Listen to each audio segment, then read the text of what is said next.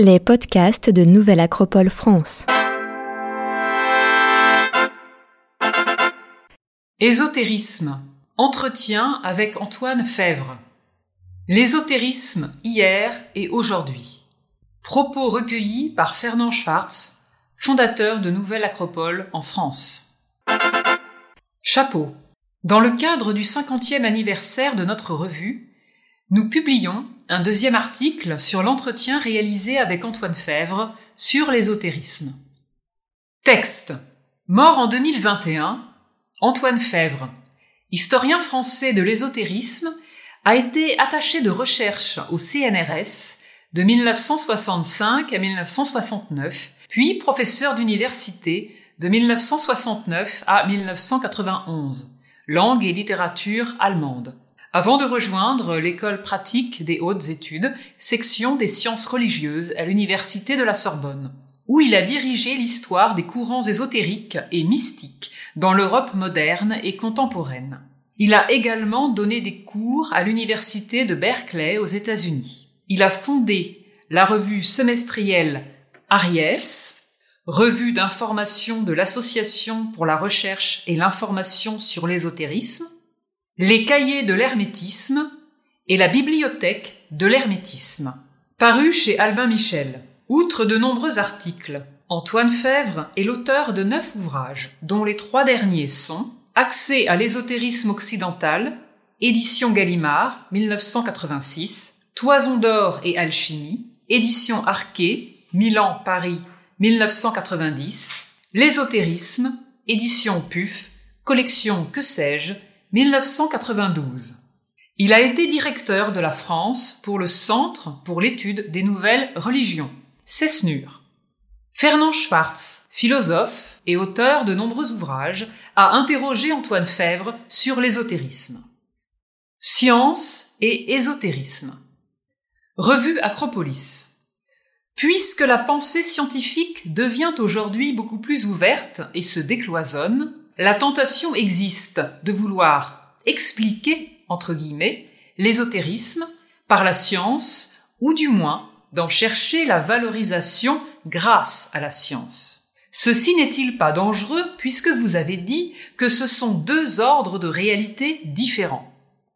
Antoine Fèvre. C'est tout simplement une aberration méthodologique, car une forme de pensée n'explique pas une autre forme de pensée. La forme de pensée scientifique de type cartésien ou néo-cartésien a sa valeur dans son ordre, mais ses éléments constitutifs ne sont pas les mêmes que ceux de la forme de pensée ésotérique. Par contre, certains éléments constitutifs de la forme de pensée théologique se retrouvent dans la forme de pensée ésotérique, par exemple la notion de transformation ou de nouvelle naissance. La science cherche à expliquer le réel par le réel. Il s'agit de décrire les choses pour voir comment elles fonctionnent. Ici, le mot explication signifie généralement réduction. En anglais, on dit to explain away, ce qui veut dire qu'une fois l'explication trouvée, on s'est débarrassé du problème. La science appelle explication ce qui donne la cause d'un phénomène. Mais la cause n'est pas l'origine. Revue Acropolis. Quelle différence faites-vous entre cause et origine? Antoine Fèvre. La métaphysique, la pensée ésotérique, la théologie s'intéressent surtout aux origines. Prenons l'exemple du Big Bang, dont on parle beaucoup actuellement. Je peux tenir sur le Big Bang un discours scientifique, c'est-à-dire me demander quelle en est la cause. Ce type de réflexion me renverra toujours à une autre cause, un autre Big Bang par exemple, alors que la notion d'origine est liée au mythe. Pensez au début de la Genèse, récit fondateur, mythe des origines. Le mythe ainsi compris est un élément constitutif commun à la théologie et à l'ésotérisme, mais pas à la science. À partir du moment où l'on admet que l'origine n'est pas la cause, il peut y avoir place pour un mythe fondateur. Ce n'est pas croyance contre croyance, ce sont deux notions appartenant chacune à un ordre différent. Mais si vous êtes un savant, rompu aux méthodes de travail en laboratoire, ce n'est pas pour autant que vous êtes nécessairement incapable de comprendre ce que veut dire le croyant, ni d'être vous-même croyant. Gardons-nous de vouloir, au nom d'une forme d'imaginaire, par exemple de la science, réfuter une autre forme d'imaginaire. Et remarquons au passage que cette volonté de réfutation relève elle-même d'une forme bien intéressante d'imaginaire. Revue Acropolis. La difficulté, en général, est justement d'accepter l'imaginaire de l'autre. Antoine Fèvre. Si l'on n'accepte pas l'imaginaire de l'autre, on est intolérant. Et ne rien faire pour tenter de le comprendre de l'intérieur est une forme, peut-être la plus répandue, de bêtise.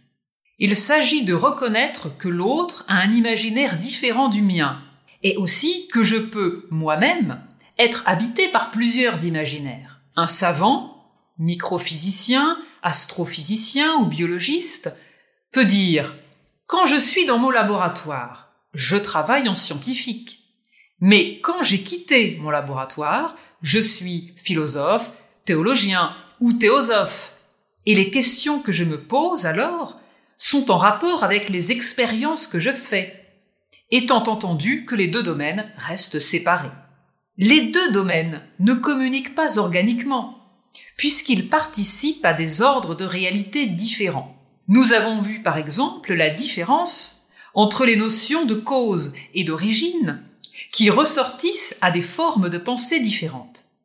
Mais on peut avoir la forme de pensée du scientifique quand on travaille dans un laboratoire et avoir celle de l'ésotériste du philosophe, du métaphysicien, du théologien, quand on en est sorti, c'est-à-dire utiliser le matériau observé en faisant cette fois fonctionner son imagination créatrice, en faisant jouer les théories des correspondances, voire en s'interrogeant sur l'intérêt que peuvent présenter pour un esprit ouvert et créateur les textes des alchimistes.